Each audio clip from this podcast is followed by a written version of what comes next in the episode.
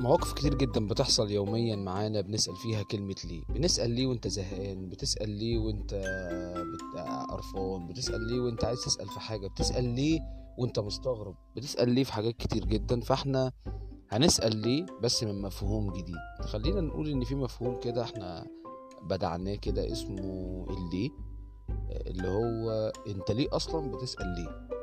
فاحنا هنتناقش في البودكاست ده في مواضيع كتير جدا فيها الليه ككونسبت أهلا وسهلا بيكم في بودكاست الليل.